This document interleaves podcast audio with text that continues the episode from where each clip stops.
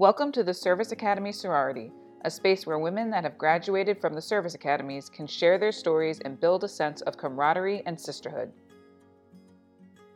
This episode features Patty Stoll, a nineteen ninety-six graduate from the U S Naval Academy. In this episode, you'll hear about Patty's unwavering commitment to becoming a Marine, including how she spent a year at junior college and a year at the Naval Academy Prep School prior to becoming accepted into the Academy, and how she used her focus and determination to not only make it through the Academy, but to also build a vibrant career that ultimately has her working in aerospace engineering and building spacesuits for NASA.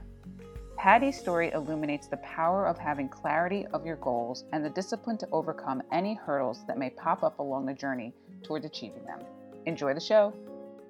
Welcome to the podcast, Patty. Thank you for having me, Victoria. Of course. Uh, can you tell everyone where you're from, what school you went to, and when you graduated? Okay, I'm from Houston, Texas. I um, graduated from the United States Naval Academy in nineteen ninety-six. Nice.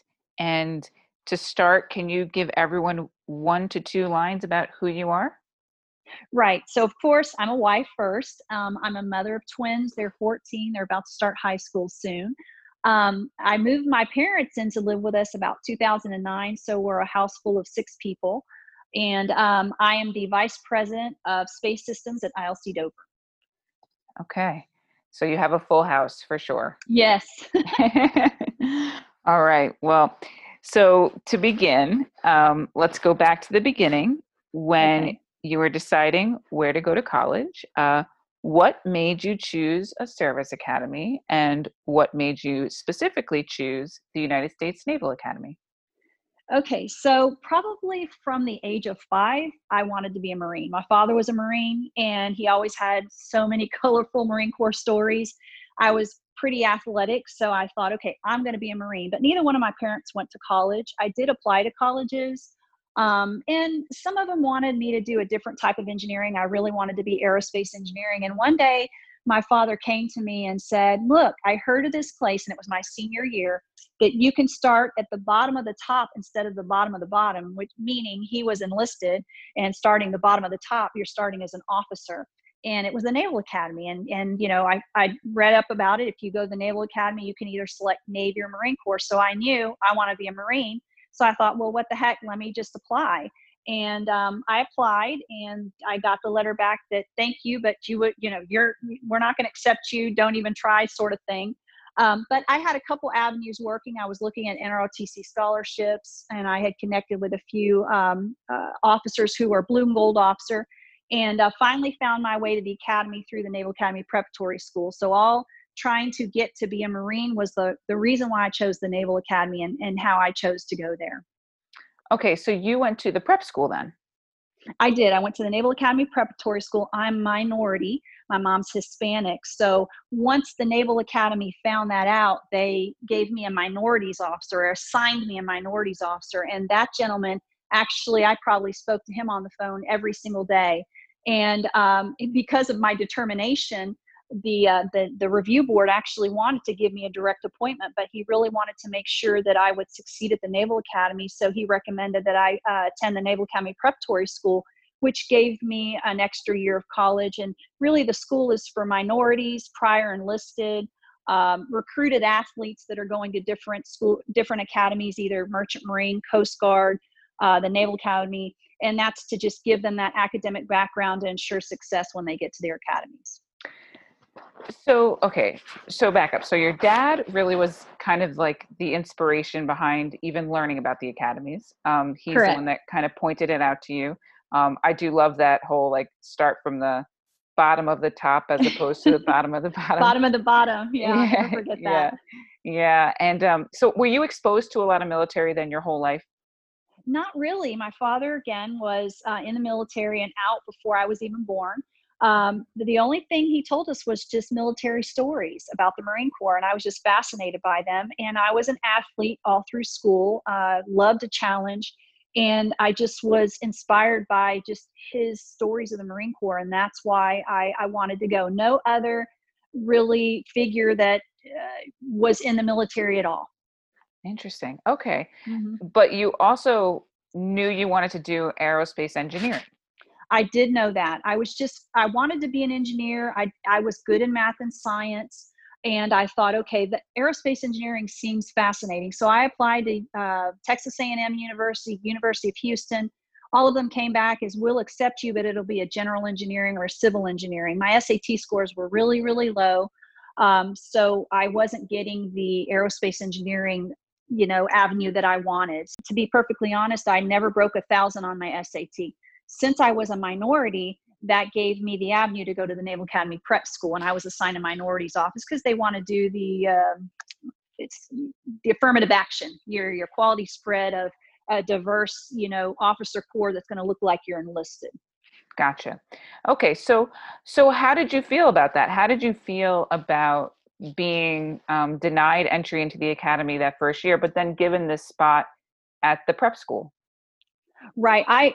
I had this determination that if you're going to tell me no, then I'm going to find a way to get there. And I was really working two avenues. I went through, also I mentioned, I was trying to get an N R O T C scholarship. Uh, I was going, working with a recruiter. I was also offered the BOOST program, and that the BOOST program, they send you in, basically you enlist, you go in, and, and if you graduate, say you pick a couple of prep schools you want to go to. If you graduate the top five percent, then you can get an automatic appointment to the Naval Academy. It's another way to get in there. I, I just thought prep school sounded like a better avenue because there was surefire. If I graduated, no matter what my G P A was, I was going to get a direct appointment. So did it ever cross your mind to to not go to an academy when, when you didn't get into the Naval Academy right away?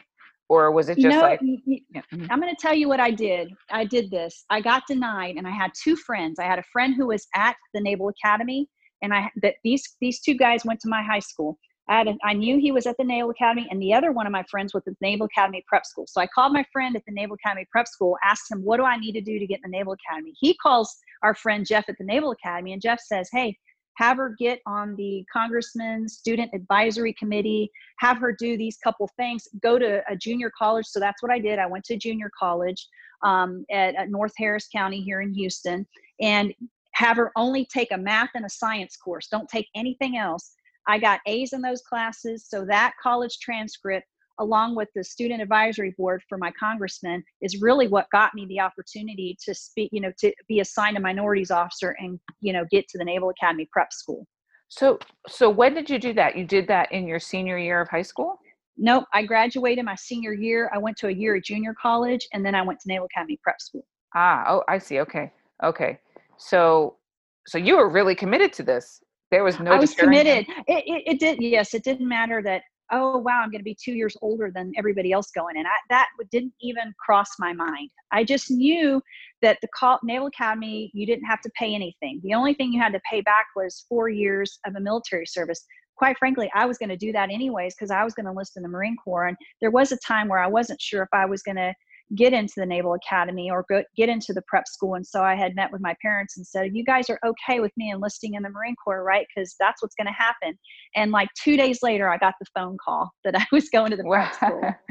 I'm curious what their response was to that, though, when you they asked were them okay that. with that. I, I mean, I was just always doing hard things. So they were like, nope, that's fine. You know, I mean, I guess it, yeah. it's better than I was going to go and do something else. You know, if you're weighing the two, that sounds like an okay option. I figured yeah. I could go there. I could, you know, get the G I Bill. I could get some education. I knew there was a way to get to the Naval Academy, even through the enlisted route as well. It's interesting just hearing you talk, though, about your thought process um, and how that two-year gap didn't really phase you, because, you know, I've worked with a lot of service academy students, and, you know, when you're in it, when you're like in that transition from high school to college, and then when you're at an academy, you know, you, you it's like this natural progression, and it feels like such a big deal if you're off. Like I worked with a lot mm-hmm. of students at the Merchant Marine Academy that might have had to been set back a year, and I right. always want to say to them, like, in the grand scheme of life, it's okay. Right. Like you'll if you can get through and, and this is what it takes, it's okay. But when you're in it and you're that age, which, you know, let's face it, we're young at that age. Um, right. You think it's like such a big deal to be a year or two behind. It didn't feel yeah. that way to me. I just had like my, my nose to the ground. It was like, you know, once I was, when I was in uh, junior college, I was also waiting tables. It was almost like, the time didn't matter to me. I was just plugging along. And like I said, neither one of my parents went to college. So I didn't, re- they weren't giving me advice on how this is supposed to go. Now with my twins, I know how this is supposed to go. So we're completely set up. You know, they go to, they're going to go to private school for high school. Then they're going to go, you know, at least they want to go to the University of Houston and be engineers. And, you know, then, it, and of course that may change, right? But, but I'm able to guide them. I never had that guidance, which is why I was sort of hungry to reach out to anybody who would give me that information. And that, you know, I knew it, like I had my friend in prep school and I had my friend at the academy. And so the goal was to get to the academy and to be a Marine. That was it. So I had to figure out how to get there. And part of that was, you know, getting a good college, you know, showing the Naval Academy that I can make an A's in college level courses. And once I showed them that on my transcript, then it was just, you know, one step at a time. And I still think that's how I approach life today. It's just day by day, right? Yeah, I was going to say, I can tell it is. I can yeah. tell. I can tell it is. I'm really excited to hear how you got to where you're at now, because mm-hmm. hearing your story and your mentality, I'm sure it's going to be a good story. So, okay, but but so let's so let's so okay, you graduate from high school, you go to right. junior college, you do yes. that, you get A's, you get this this the opportunity to go to the prep school. Tell mm-hmm. me a little bit about the prep school. Right. So the prep school was interesting because it was the first time I was really away from home. And, uh, you know, when I went there, I had a huge, really thick Texas accent. And then when I heard the Northern accent, I'm like, oh my gosh, what did I get myself into? And I'm used to sun. It was basically cold there with the exception of three months in the summertime, which it wasn't really that hot, but the cold was really, really hard for me to deal with. But I was there with, again, it was uh, students who were either minority women. So I knew some women, you know, maybe they were there because they were minority, considered like the female, maybe needed more help with uh, with with college work, uh, recruited athletes, um, the prior enlisted help. So it was sort of felt more like boot camp to me than when I went was at the Naval Academy for the, we had a three week indoctrination period because we had gunnery sergeants and uh, like senior chiefs running us through. Now we had um, Naval Academy midshipmen come and actually were the cadre and kind of took us through the indoctrination there. But for the most part, during that time and through the school year, we had senior enlisted that took us through that program. So it, I was wearing dungarees. It was more like really a boot camp to me, but it was just, it felt like another year of college because we did, it was just college level courses. So everything I did at the prep school, I did over again at the Naval Academy. I mean, some people are probably like, you did junior college, you did prep school, and you did it over for the third time. It never really fazed me. I never looked at it that way, but I made a lot of good friends there. And I really feel like um, the school, the program, it gets you into the military. I met a lot of uh, people that really, when I went to the Naval Academy, made the transition to the Naval Academy easier because I, when I'm chopping down the hall and running down the hall, I would see somebody that I knew, you know, from prep school.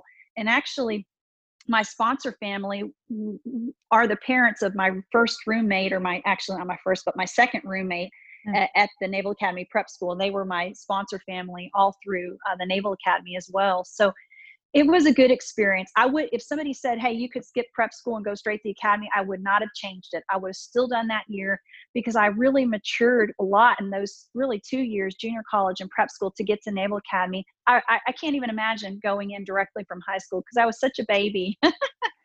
So, you know, I had a lot of experience, just street experience under my belt before I got to Naval Academy. So the prep school, it was a, it was a good transition. It got me. Yeah. So when I got to Naval Academy, it made the whole military. It's like, oh, I've been shining my shoes, real leather shoes, not these chlor- chloroform, you know, shoes. It's the real leather shoes. So I, I enjoyed it. It was just another year of college, really, wearing dungarees mm. and being enlisted. Yeah. Yeah. But it's in Rhode Island, right? Just It is Newport, yeah. Rhode Island. Yeah. Yeah. yeah. So that's, That's so interesting because I can imagine, yeah, between the military experience and, and, and the academics, because these are these are things people really struggle with when they go right from high school into the Naval Academy. So, you know, just hearing you talk, I mean, I can only imagine with the right mindset how much that would really give you a good setup. Right. It takes the military shock out of it. Let's put it that way. yeah. Yeah, exactly. Interesting. All right. So you get out of the prep school and then was there a delay between prep school and the Naval Academy? No, I it, it, actually, it's funny because I had never been to the Naval Academy. I actually didn't even know where it was. I mean, remember, I'm just like Texas girl. Yeah. I had never, I had never seen pictures. I'd never been there. And so when I was at uh, at the Naval at the Naval Academy Prep School, we took a um, a three month in October of the first year I was there at the prep school. Uh, it was a three it was a three day, not three months, three months into the school, three days we came to the Naval Academy, and it was during the Dark Ages. So the Dark Ages is when it snows there and it's just cold. And I remember I went there and I thought, I don't want to go here. This place is miserable. Like, you know, I didn't feel like anyone was friendly. It was cold. It was snowing. I'm like, I hate it here. You know, I kind of had those thoughts, but I thought, I don't, I didn't have an option, no other option. So of course, as soon as I was done with the prep school, um, I think maybe we had a month. I maybe came home for a month or a couple of weeks. I can't remember when we, I mean, maybe we ended in May and started in July first, I think is the women come in, and prior enlisted, they kind of did it at, that differently at that point, where you come and you get, you know, you go through the whole processing. I think it was like the women and the enlisted, and that's how we did that. But no, there was no transition. I mean, I came home. I remember I exercised a little bit, and then I was right straight to the Naval Academy. Wow. Wow. Well, so let's mm-hmm. dive into that. And before we dive into that, first tell me, if you had to sum up your time at the Academy in one word, what would it be? Challenging. Okay. What does that mean to you? If you take the regular student, right, they may go to school. You may have one who's really good at baseball, so that's their priority, you know, or you may have one that's good at an extracurricular activity. Or maybe they're into scouts or something. But when you go to the Naval Academy, or any academy for that matter, you're doing academics, you're doing military, you're doing sports, and you have to do them all really well. You don't, you don't get to just say, hey, I excel at military, so look at me. No, you know, you have to do intramurals, or if you're a recruited athlete, you still have to do military. And we still all have to do really well academically, or we don't, we, you know, who cares about the, uh, the, the sports when you get out? You know, you have to graduate with a college degree. I mean, that's the main reason why you're there. So I would say, and while I was there, my plebe year, it was right after plebe summer, I contracted meningitis. So add another thing onto that. You know, I was in Bethesda for internal medicine for ten days coming out, and our upperclassmen were coming back to start the school year, and I didn't know anyone, and I just felt behind the power curve. So when you add all that together, I would say it was challenging. Is it a challenge that you can overcome and succeed? Like, absolutely. But I would say it's not for like, you know, really the, the, the weak at heart or anything. I mean, you have to be ready to, to work hard, and you're going to have successes, but you're also going to have failures, and to be able to turn that into success and learn from that, you know? So mm-hmm. I would say challenging. Yeah. Wow. You said a lot there, and we're going to dive into some of those hard times for sure. But uh, mm. do you feel like that, uh, that the prep school gave you a leg up academically?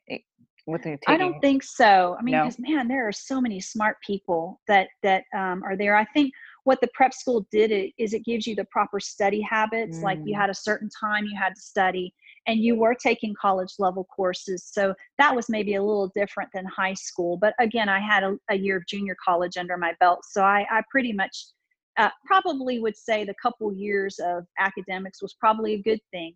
I did. I think at the end of plebe summer, in my opinion, I would say everybody was on a level playing field.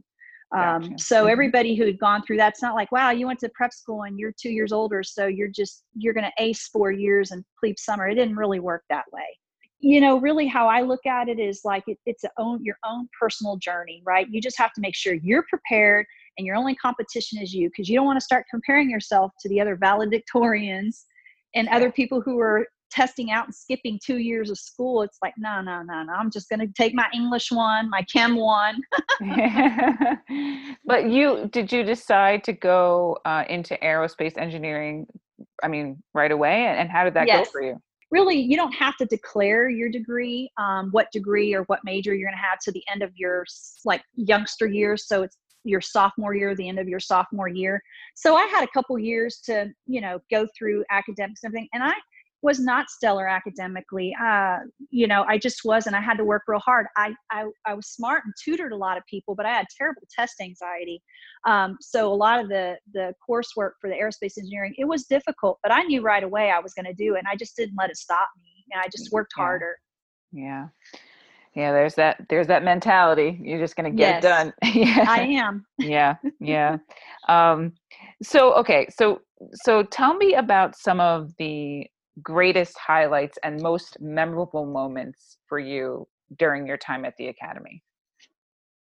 Well, I would say the most memorable moment, at least for me, was when we did service selection for the Marine Corps. I mean, you know, I went through the interview. I had to be interviewed uh, by a board of... Um, It was, I think, four naval officers and maybe one or two Marine Corps officers. That was a little nerve-wracking, right? uh, because I played, I played Division I soccer, so there were some things I couldn't do in the summertime, or, or you know, that that they would say, "Why didn't you do this?" You know, uh, Marine Corps training. I was doing soccer, but again, you know, I was always thought I needed to give one hundred percent before I would go do something, but I, I did that. So once I had at least made it through the interview and was able to select Marine Corps Aviation, it was really like the icing on the cake. Because if you remember, that's since I was five years old, I wanted to be a Marine. Um, so that was kind of like, okay, I'm a Marine. Because I knew going in the Naval Academy, there there may something may happen, and I may have to be a surface warfare officer or be a naval officer. And I had decided to myself that would be okay. I said, if, if something happens and I have to go Navy, I'll be fine with that. But so getting that Marine Corps billet was was a really big deal for me. Mm, yeah. Since you were five years old. Uh, yes, people, since people I was like, five. People like you yes. are just so fascinating to me. I, it, is, like, re- it is really yeah. odd. It, it is. Yeah. yeah, I was like, I want to be a Marine. Even when I was would chop around, you would say, go Navy. But when one, one of my upper class found out I want to be a Marine, and when I was outside his door, I had to say, go Marine Corps, sir. Go Marine Corps, sir. Because he wanted to be a Marine, too. So, yeah. Yeah. yeah. Wow. Well, were there any other major highlights during your time at the Academy? You know, I'm sure there were like plenty with the summer cruises and things that I had to accomplish and do, but it always was around the Marine Corps. I mean, I just enjoyed all the Marine Corps training, and it was hard, but I, I learned a lot about myself and was able to overcome a lot of things. You know, we did obstacle courses in the Marine Corps. Some of those obstacles were hard. Even at the Naval Academy, we had to do some of that in the summer training. So being able to master those things uh, was, it was, it was a big deal for me personally, because I'm always, like I said, my own self-motivator, my own worst critic, you know, always telling myself, hey, you can do it better. You can go harder. Uh, so, I, you know, I would say it was mastering all those things that got me to the Marine Corps, really, and really graduating from the Naval Academy. Yeah. Mm-hmm. So, so leading up to that, knowing that you wanted to be in the Marine Corps, um, were there any other opportunities that you did throughout your other, you know, your three other years that were Marine Corps specific? Yes, there there was one thing called the Semper Fi Society, and if you wanted to be a Marine, you could join. It was a club, but the main thing was called Leatherneck. And it was an entire month. And if you wanted to be a Marine, you were highly encouraged to go to Leatherneck. And so you go to the basic school and you basically do everything that you're going to do in six months in that short time of one month. So all of your running, obstacle course, endurance course, you do everything. We did it there, and it was mostly all physical uh, when we were there. So there wasn't really a lot of academic work during Leatherneck. I had a friend of mine who was at the Naval Academy who really wanted to be a Marine, but that summer she chose to go do something else, you know, more personal, and it really came back to bite her. So at the end of the day, if you wanted to be a Marine, you needed to go to that Leatherneck training. And when was that? That was the sec- my, uh, my summer going into my first class year. So okay. like my first class summer, right. Yeah. And did you enjoy that? I did, because I'm a physical person. So like I said, I, you know, athlete, and it really challenged me. I just loved being with the Marines, right? We had enlisted taking us through the training, and I just, I, anything that was Marine Corps, I just loved. It was hard. It's physically everything I've done, Naval Academy up through the Marine Corps, was hard physically, and for different reasons at different times. Just sometimes you didn't hit your physical peak. But when I got to the, but, but when I commissioned, I was in the Marine Corps, I was running seven minute miles. So I had trained myself to do that. I knew what I needed to do to get there. So it gave me an idea of what I needed to do. And yeah, it was, it was a great experience. I love the fact that you're my first person on this podcast that's a Marine, um, because you're like the best advocate for the Marine Corps. Oh, I love the Marine Corps. I still do. Okay. So just tell me just a little bit here. What exactly about the Marine Corps draws you to it? You know, it's like the few, the proud. It's the best of the best, the way that I see it, right? Um, it's all, everything physical that goes into it. It's, it's the camaraderie and esprit de corps. I mean, I, I, I can't think of really any other service that has, you know, once a Marine, always a Marine. Like if I, no matter where I go now, and I, I wouldn't have known it then, but I, but I know it now. It's like, oh, hey, Marine, it's like instantly you're friends with that person. Instantly, even when I was on deployment, you know, the, I, I got a, a good friendship with the a special, the recon uh, team that was, that was on our ship. And we just look out for each other. And it's just that, it's that esprit de corps. It's the camaraderie. It's that we're Marines. We do everything harder and tougher, right? So you come out and it's like, we're the best. And that's what we think, right? Yeah. Yeah. Well, I do, I, you know, from an outside looking in perspective, and by the way, being in the Merchant Marine, I get asked right. if I'm in the Marine Corps all the time. I'm like, you definitely should say, not. I am, I'm in the Marine. I'm a Marine. Uh, but no, but, but um, from the outside looking in, I, I definitely have always had that impression actually, that the Marine Corps is kind of like t- very tight knit, you know, right. a smaller, smaller unit. So, uh, so that's, that's interesting. Um, yes. Okay. All right. Well, so let's, let's dive into some of the lowlights of your time at okay. the Academy. You did toss out there with the word meningitis, I believe I heard. Right. So yes, let, I got, yeah, yeah, that was crazy. It was right at the end of plebe summer. I did get meningitis. And of course it took a couple weeks to diagnose it. So I just got worse and worse and worse. Um, so I, I was, um, taken by ambulance to Bethesda, and they did a spinal tap there and found out, yes, indeed, I had meningitis. So I was there for ten days. Um, and, and I had a couple of upper class come and visit me. My mom was actually going to fly out and she decided not to. So I did kind of go through those ten days all by my little self. Right.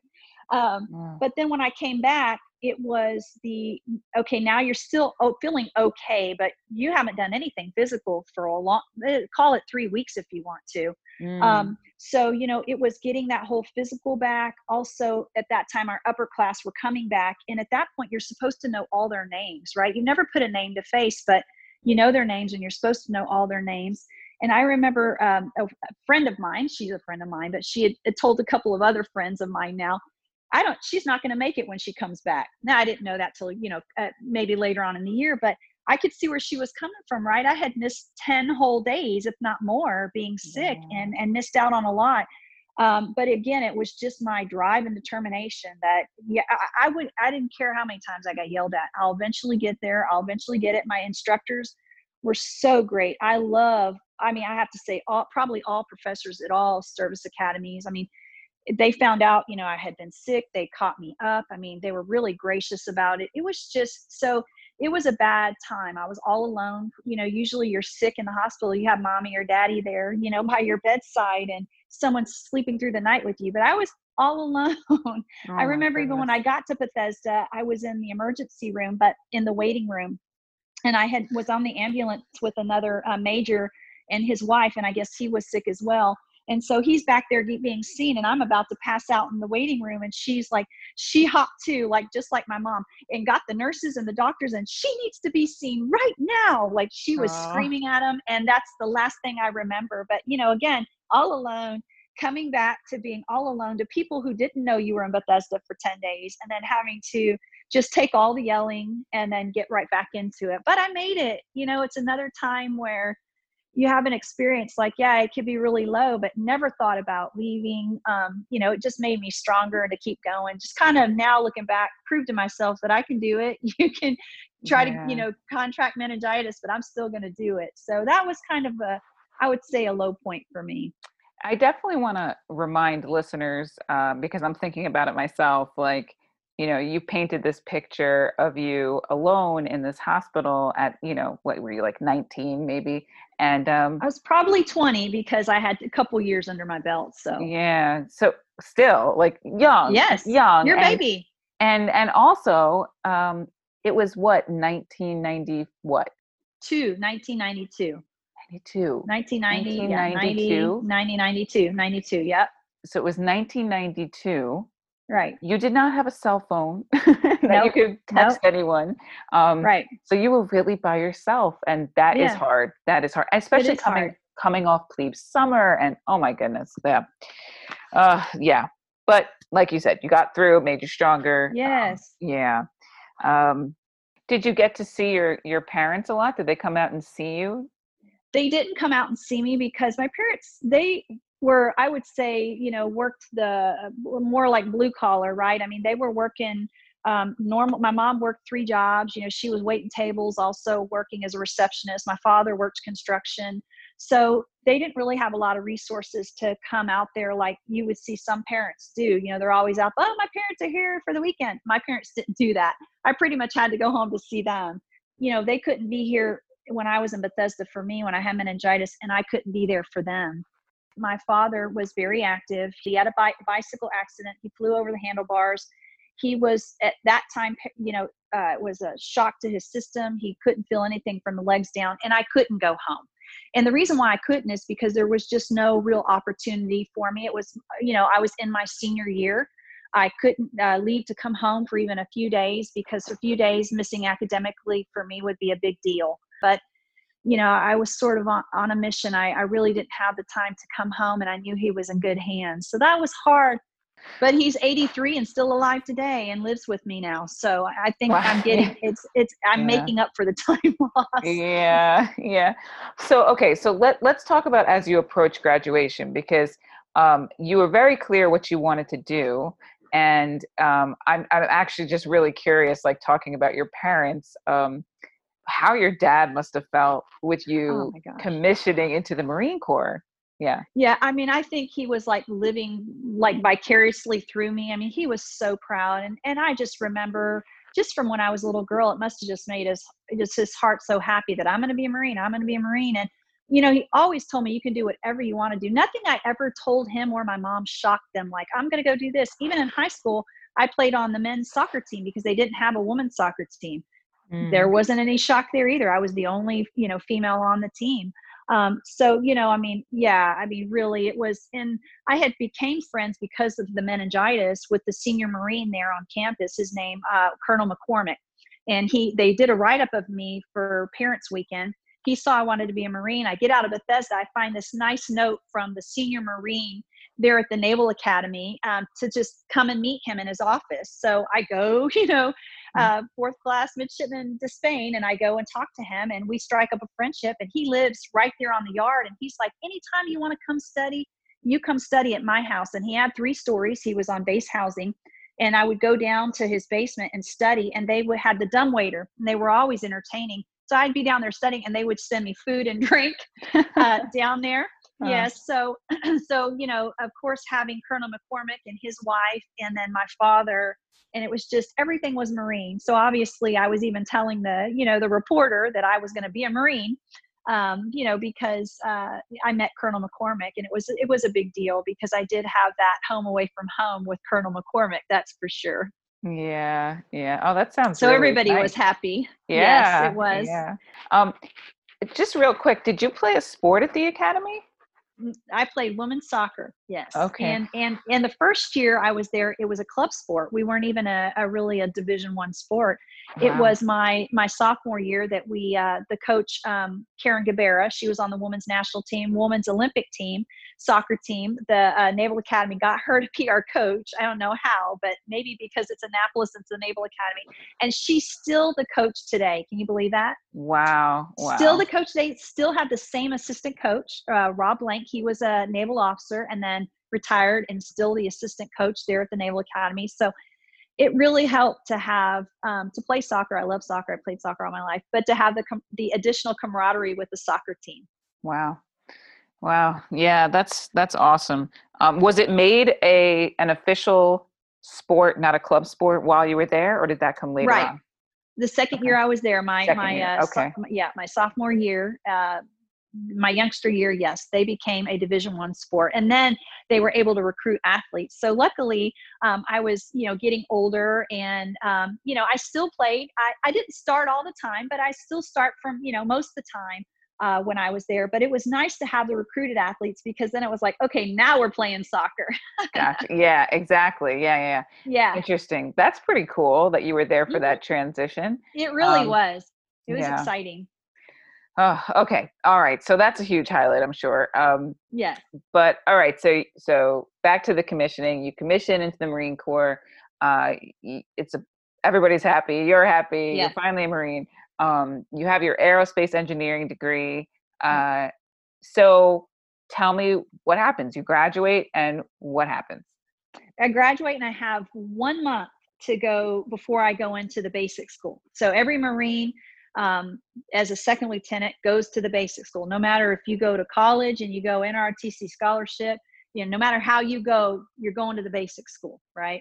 Mm-hmm. Um, so, so I had one month and I knew, you know, at the end of my uh, Naval Academy career that I, I needed to work on my running. So I got a gym membership, and, and, and what I did for, for an entire month is just ran, ran, ran, you know? And so basically I had that one month, you know, went to the basic school, and that's really where we got started. And the basic school was sort of like Leatherneck. I told you about that one month Leatherneck mm-hmm. training I had in the summer, but it was a six month and we got a lot more academics. I mean, there you really become a Marine. Really, they say every Marine's a rifleman. And so that's where you're really learning, you know, to shoot. I mean, you're, you know, we're on the range a lot, uh, a, a lot of physical activity, but not as much as I experienced at Leatherneck, because Leatherneck was squeezed six months of physical activity into one month, three, six months to one month. Here you've got a lot more room to really work up, work out, increase your strength. That's where I started lifting weights with a friend there. And I was running the seven, seven and a half minute miles, really helped me there. Probably got the best physical score uh, on, on a P F T that I've ever gotten there. I was really in great shape. Uh, we did pugil sticks, which was a great thing because I was a fighter. Unfortunately, I had some fights in high school.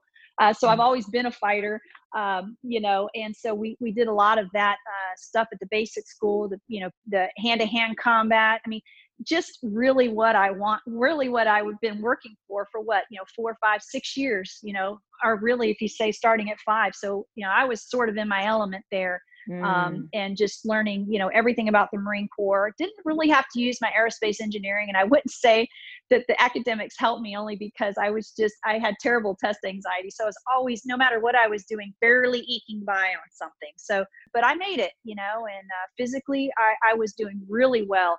I would say I was, it opened my eyes, because I, I said, hey, you know, these are the best of the best. But you know, you have some Marines who maybe aren't physically as fit as you and others, right? So the, I, I was kind of taken aback a little bit by, you know, maybe some of that, and, and actually um, doing, outperforming some of the men, which in my opinion, you know, a woman who can physically do it, at least how I saw it, puts you average with the other men.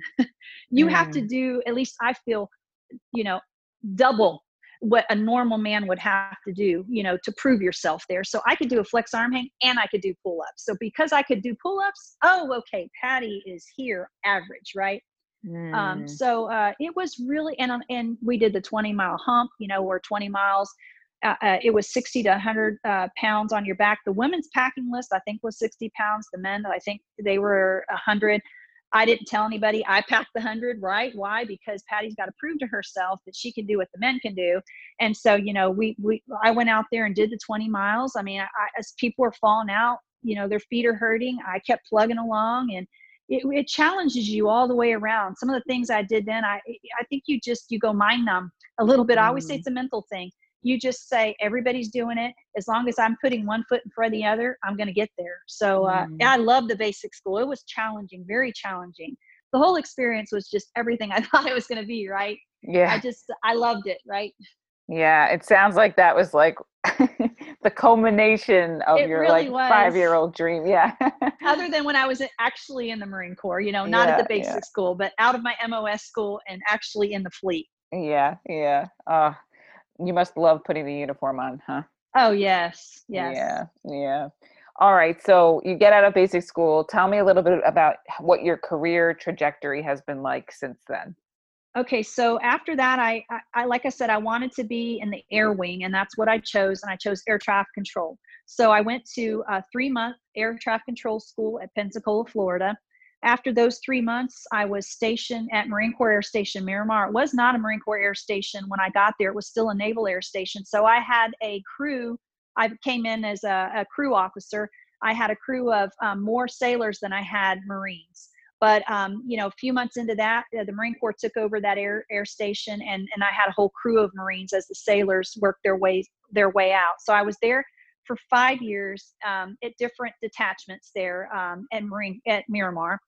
Uh, during that time in two thousand, I deployed with the fifteenth Marine Expeditionary Unit to the Middle East, and that was an eye-opener. Really, I think at that time going into the deployment, I was going to do twenty years in the Marine Corps because, again, I want, always wanted to be a Marine. That's what I was going to do. Um, I grew up a lot, a lot during all of that time. Uh, you know, I did uh, six months deployment. You know, we had an accident workups where we lost, um, uh, it was eleven Marines and a corpsman in a, a vertical uh, boat search and seizure where the forty-six, um, the tire got caught in the cargo netting a, a, around the ship. And we lost um, a lot of Marines that day. Um, you know, and so I, I, I was living with our stateroom. We had a couple of nurses that, that were there with us. I just experienced so, so much from the time of prep school all the way to the time, you know, it was like, you know, two thousand. And after that deployment that I thought, man, I just want to go home to my mommy and daddy. Yeah. I just was like, I want to get married. You know, I, I, I, I mean, I had dated, but um, hadn't really, you know, with the military is is so hard. Everything was a long distance relationship, and it makes it really hard unless, you know, you know, you're really in love and you're going to spend the rest of your life with that person. And, uh, you know, I hadn't found anyone like that. So then I decided I'm, I'm getting out of the Marine Corps and I'm going back to Houston. I'm going to come back to Houston. I didn't really know, you know, one hundred percent that I was coming back to Houston, but I thought, okay, well, let me, let me go. And, um, I knew there was a, I knew here, I had my aerospace engineering degree, right? I figured Houston has a space or aerospace. There was a field station office there at Marine Corps Air Station Miramar that had, um, all of the companies that build parts for all of the jets and stuff that we had there. They had a field station office. So you'd have Boeing, you'd have Northrop Grumman, you had Raytheon, you had all of these people, Lockheed, they were all there. One day after I worked out, I put my camis on and I went down there and I walked in and I said, I saw a guy sitting there and I said, I need to talk to someone about getting a job, like after I get out of the military. And he's like, oh, you need to talk to these two guys in here. I walk into the room and it's these two older men. And I tell them, I, you know what, I'm about to get out of the Marine Corps. And this was, I was about six months out. I'm about to get out of the Marine Corps and I have my degree in aerospace engineering and I need to get a job. We These are two retired colonels in the Marine Corps, right? Who would have thunk it? One yeah. was with Boeing, one was with Raytheon. And so before we even get to the work part, we start knowing people that each other we know. Finally, at the end of that, I would say our conversation, the one guy says from Raytheon, the colonel, retired colonel, give me your, your uh, resume. And it was, I, at that time, it was on those hard discs, like three by five. And I'll send it to some people I know. Three days later after, because I ran back and I got that resume and everything, and I brought it back to him. Three days later, I was on a phone interview with who would eventually become my man, my very first manager in my civilian career. Hmm. So I, so he was with Lockheed. So they flew me out, and who, I, you know, you're not thinking like how the civilian corporate America really works. So they want to interview me. So they fly me out. So now it's about three months before I get out. And they fly me out. I have an interview with him. I interviewed with another person at Lockheed. And then I, and then the next weekend, they flew me out. And it was with S A I C. They're a safety, reliability, and quality assurance type company. They're again at NASA. So all of these are contractors that work at NASA. And I had an interview there with a couple people. And, you know, and, and so, but all of those connections, all of those interviews were because I met two retired colonels, and every The interview I got at Lockheed was a retired colonel. His call sign was Mad Dog. He got the resume and sent it out to everybody. And then somebody at S A I C got my resume and sent it out to everybody. So really, if it wasn't for that military connection, I mean, who knows where it would have been harder to get a job. It was more your personality, just walking right in there like you, like you, you know, you wanted well, what you wanted and you were going to get it. And you did. You know what? I got that piece of advice from a lady I met in the gym because I was always working out in, in, in the Marine Corps, and I was in the gym, and she was married to a Marine Corps officer, and she was beautiful. She always was, her hair was always beautiful, blonde, full makeup in the gym. And I struck up a friendship with her, and I was telling her about my predicament, and she's like, you know what you need to do? You need to get an informational interview. So that's what I had went in. I want to get in. So basically she says with an informational interview, like with any of these corporations, hey, I just want to see what I need to do to get to get a job here. You're in an interview. And I didn't even think about that. But so I thought, okay, I'm going to go and see what, you know, these companies down here can do. Maybe I can just ask for an informational interview. So that's sort of what I was doing yeah. based on her help. So it's good to talk to people. I always tell them, like, if you're looking for transition, talk to people, find out what they did. I know sometimes transitioning from military to civilian, because I've had a lot of my friends who are now twenty years, twenty-five years, and now they're finally retiring and they want to have this second career. You know, they underestimate themselves. They think, well, I'm not worth very much because I don't know very much. It's like, are you kidding me? Like, your whole mentality, it's like, you know, you're worth a lot. And then I have to tell them, make sure you get the signing bonus, make sure you get the vacation, make sure you get the, you know, all the things I've mm. learned once I was sort of five years out. I have a question about that decision that you made to leave the Marine Corps, because that mm. was your dream. And how many yeah. years did you end up staying in? Five years. Five years. So, so how, how did that feel, like making that yeah. decision? That was real hard. It it was hard. Um, you know, and, and I think the hardest thing when I, th- when I look back on it and what I missed, I was, I always still to, to today miss the Marines. I miss the Marines I worked with. I'm, it's just that respect and that loyalty. You don't, you don't have to earn it. Now, when you do earn it, it makes it everything so much better, because they're going to do anything for you, but they're going to do anything for you no matter what. Right? That's just mm. kind of crazy when you think about it. And it's just, um, just those Marines, just that mentality, just that brothers and sisters and someone's looking out for you. And, um, that's what I missed the most. That was the hardest, but I was, you know, and every decision I made was very clear sort of in my heart that I needed to, you know, I, my, my heart wasn't a hundred percent in it anymore. And right, to be a Marine, I felt like to be sort of in the fleet and still, and, you know, with the possibility of you could go to war or anything could happen, you don't want to be there only ninety-nine percent, right? Because then I, I felt like you could get someone hurt or someone killed at that point. Mm. So I just thought, you know what, it's just time. And it was okay that it was just time. You know, I thought, okay, yeah. I've done my eleven years or whatever it felt like. I'm going home to mommy and daddy. Awesome. Well, I'm glad that you, that you, we're at peace with that decision. It yes. sounds like it was the right decision. Yeah. But you know, yeah. once a Marine, always a Marine. So yeah. I never yeah. left the Corps. yeah. All right. So, so let's talk a little bit about your, you know, what you did then from that first, first corporate job until, until now. Right. So then I, I took, I took the job with, with Lockheed Martin. So I had four job offers and I took the one with Lockheed for two reasons. Uh, one, I really liked the manager. I felt like uh, he was interviewing me and I wasn't interviewing him, because some of the other ones I felt like I was interviewing them. And I had in this, it was, I took a job as a test director uh, for, it's called the um, Simulation Space Station Test Article. And basically you get the astronauts into the vacuum chamber in their in their spacesuits that they're going to wear, and you basically go through all of the process and protocols that they're going to go through before they they open the airlock and go into a spacewalk. And so you have to manage, it's a it's managing a cross-functional team. You know, you've got mechanics, you've got electricians, you've got uh, um, the flight surgeons, you've got the flight engineers, you've got a, operations, you've got a lot of people uh, flowing. And the manager, one, the manager, uh, James, he told me, he said, if you stay with me for three years, he said, you can go and do any job here at NASA that you ever want to do. I didn't believe him. I really didn't believe him at that point. I thought, well, that's kind of bold, you know, that's kind of, wow. But I liked the job because also in my team of test directors, I had um, my friend Krista, who guess what, was at the Naval Academy with me. She was on our soccer team and a ninety-five grad. And since I was in back in the Houston area, I had a guy that I went to high school with. And when I saw them, I was like, oh my gosh. And then when I actually started with the team, there was another Naval Academy grad. Now he was a, he was a ninety, was he ninety-two grad? So when I was coming in, he was leaving. So I was never there at the same time with him. But so I had two Naval Academy grads and a guy I went to high school with. hmm, this team was crazy. Like top notch, yeah. you know? Yeah. So um, I learned so much there. And at the end of three years, I had a, a guy that I had worked with during this time. He was with a company, I L C Dover. He came to me and just knocked on our door and was like, can I talk to you for a minute? Are you happy with your job? And I'm like, yeah, I'm happy. He's like, well, we have this opening for a project engineer. I think you'd be great. Okay. Well, I didn't take it at the time. We we ended up getting the contract changed to another um, co- uh, company. It was Jacobs Sverdrup. I really wasn't happy that we didn't get to negotiate salaries and this, that, and the other.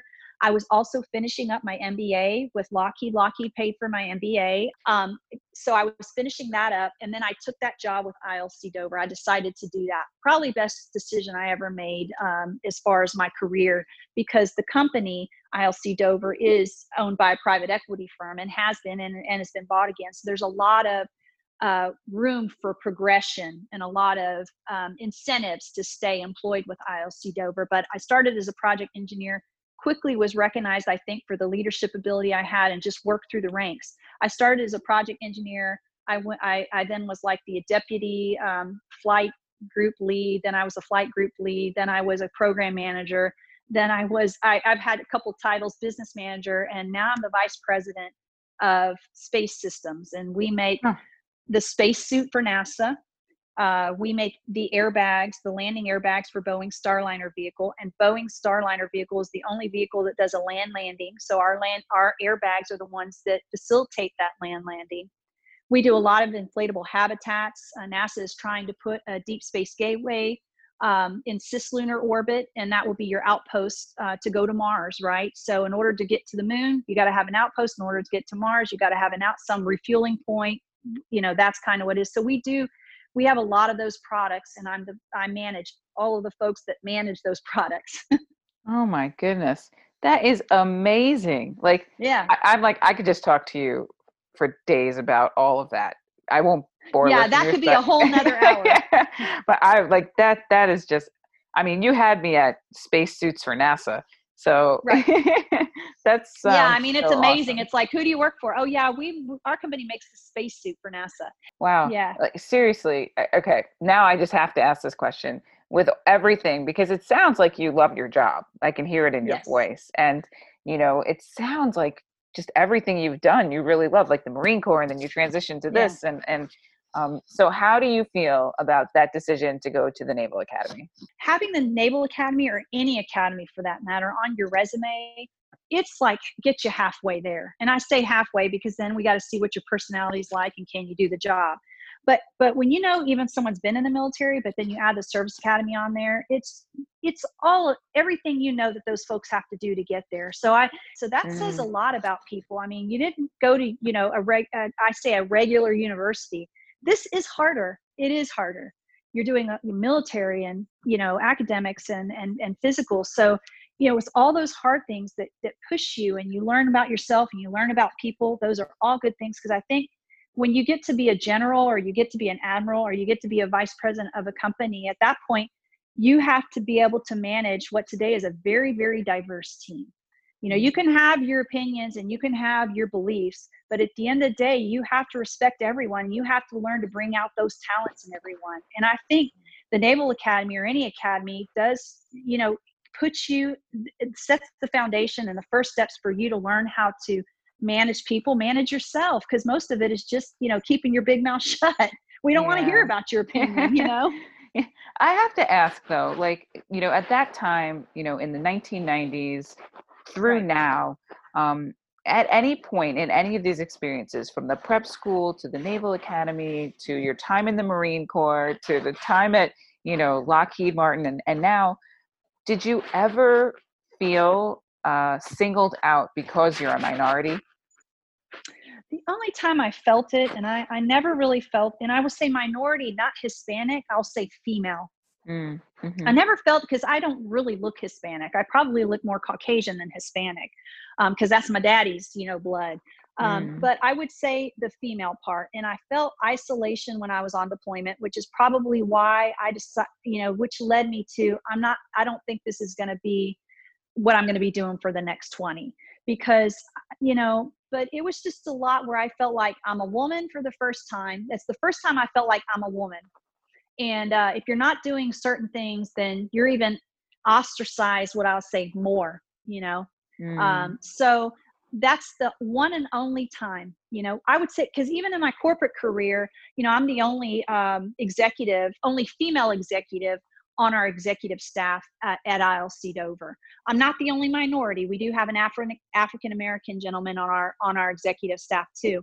I, I don't really feel like um, a female there. Not all the time. And sometimes I'll get feedback like, Patty, you know, when you're saying something, you need to stop because then it sounds like nagging. And I wonder, oh, would you say that to a man? You know, yeah, but yeah. I, I take the constructive criticism. I say, okay, I'm going to just say Patty needs to work on this. And it has helped me to just say my piece once or twice and then be done with it and not get mm-hmm. so emotionally attached into what it is I'm trying to, to propose or something. But I would say the one and only time I felt like a minority, where I felt like a female, was when I was on a ship with two thousand men and only two hundred women. Yeah. Yeah. if, if I was going to go for a run on the steel deck, you know, when, when the, when the uh, aircraft weren't flying or the helos weren't, I had an audience, let's put it that way. And if yeah. I was working out, I had an audience. And so I, I, I, like I said, struck a friendship with the Force Reconnaissance Marines, and they kept an eye on me when I was working out, because most times they were in the gym too. And I just had a lot of, I had a group of people that were looking out for me, but they yeah. couldn't be there all the time. And that's when I felt lo- like lonely. Yeah. Yeah. Fair enough. And one other quick question about that kind of trajectory piece. Like, at what point did you meet your husband? When I started working for Lockheed. Got so it. I, I, okay. So I started working for Lockheed. He was with the chamber operators. Mm. Um, so he, he, and he was in the Navy too. He was enlisted and he was crash fire on an aircraft carrier. So he's always had that security mentality. And today he owns his own business, Kingsman Group. He's uh, a close protection, executive protection agent. So that's what he does. And that's gotcha. How I met him. Yeah. Well, all right, Patty. Well, what's next for you? That's a great question, because man, the president of our company always asks me, like, well, where, where does Patty see herself in five to ten years? You know, and I don't know why that's a hard question for me, because I don't think I have. Obviously, I told you I didn't know I was going to go to the Naval Academy till my senior year, and since I was so late, I had to go to a year of junior college and a year of prep school to kind of get there. You know, had I started earlier, maybe I could have gotten there faster. You know, so to speak. Um, but I'll say this. I love what I'm doing. Uh, first of all, I love I L C Dover as a company. I'm excited about the commercialization of space, SpaceX launching their vehicle, cr- the first um, two astronauts on a, on a commercial vehicle to the International Space Station. You know, so we're launching astronauts from American soil today. The work that Boeing's about to do that in the next year, they'll be launching, you know, our astronauts. All, you know, going to Mars, the commercialization of spacesuits, that's all so exciting. And we've worked so hard to get here now. I'd hate to leave I L C Dover and the industry at this point, because now it's getting exciting. It's mm-hmm. kind of weird to say, but it's getting exciting now. Yeah. With my kids going to high school for the next four years, I don't want to do any career changes. Really, I'm a, I might say I'm a wife first, but really the mom is close second to that. So really, until my kids are out of college, um, I really don't want anything to happen, you know, in my career. I don't think I'll ever leave the space industry. That's for sure. Uh, well, it sounds like you're clear with what your priorities are, and that's, you yes. know, that's great. You know, you have to um, be right. Yes. All right. So Patty, before we go, do you have any parting words for listeners, perhaps a key message to your fellow Service Academy sisters?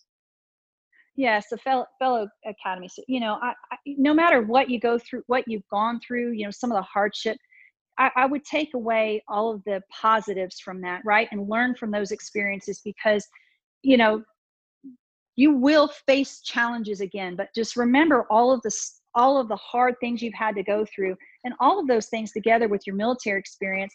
And it just makes you that better leader. And you're always a leader, whether it's a leader in your home, because I know uh, like a lot of my friends have decided, hey, I want to, I want to stay home with my kids and, and, you know, um, you know, or work from home. No matter what you do, whether you go to corporate America or you stay home and raise your family, I think you're, you're going to need to have the same preparation for all of it. And I would just say, like you said, you know, figure out what your priorities are, figure, you know, don't do anything you don't love doing, because you're going to be miserable. So find that thing that you're going to love doing, and then just do it wholeheartedly. Right. Um, mm. You know, we all are in the pursuit of happiness here. So, you know, just do it. And also just be kind and, and appreciate people's differences, because no matter where you go, you're, you're going to have those, and try to just bring out the best in people. And so leave people better than, you know, they were when, when you met them. Awesome. Awesome advice, Patty. Um, and finally, what is one random fun fact about you that you can share with listeners? This will be a couple things I've done. Uh, I I was almost about to get my black belt in Taekwondo only three years ago, and five years ago I picked up playing piano. I mean, all my life, wow. when I when I was um, a child, I played sports. My parent, my father, mainly was sports, sports, sports, sports, sports.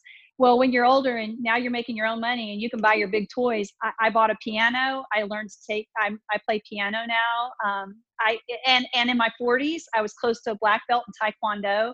Um, so I would say, don't ever stop learning. Don't ever stop doing. You know, I I see these people who are in their eighties who are getting their college degree or their G E D. I'm like, yeah, go for it. And I'm thinking, should I get another degree and something else? No, I'm not going to do that. ah, I love your energy. It's amazing. It's amazing. Thank you. Yeah. And that's no small thing to learn how to play the piano when you're older, I know. you know, so. And, and I'm such an engineer. So it's yeah. like, if the, if the music says you're, you know, one finger and five finger, it, it's like that. I will never change it. So my piano teacher, she always laughs. She goes, you know, you can change that up. And she goes, oh, I know you won't. I'm like, no, I'm an engineer. I'm a Marine. You tell me I have to do it. That's the way I'm going to do it. I love it. I love it. All right. Where can listeners reach you? Oh, great. Definitely LinkedIn's the best way. I get messages all the time. I, you know, I try to respond to most of them. Some of them are solicitors, but if I know it's someone, if they say, hey, I heard you on the podcast, or I know you went to Naval Academy, I have some questions, I need some advice. Those are the ones that I do respond to. Awesome. All right. And I'll put those, I'll put that link in the, in the show notes for people so they can you. easily find you. Um, okay. Patty, it's been awesome hearing your story, and uh, thank you for sharing it with the Service Academy. Yeah. Thank sorority. you, Victoria. I hope it helps somebody. Thanks for listening. And don't forget to visit the Service Academy sorority website to see photos, comprehensive show notes, and contact information for each guest. You can also find us on Facebook, Instagram, Twitter, and LinkedIn. In addition, if you enjoy what you heard here today, don't forget to subscribe to the podcast and leave us a review. And if you'd like to be featured on an upcoming episode, please feel free to submit your contact information on our website at w w w dot service academy sorority dot com.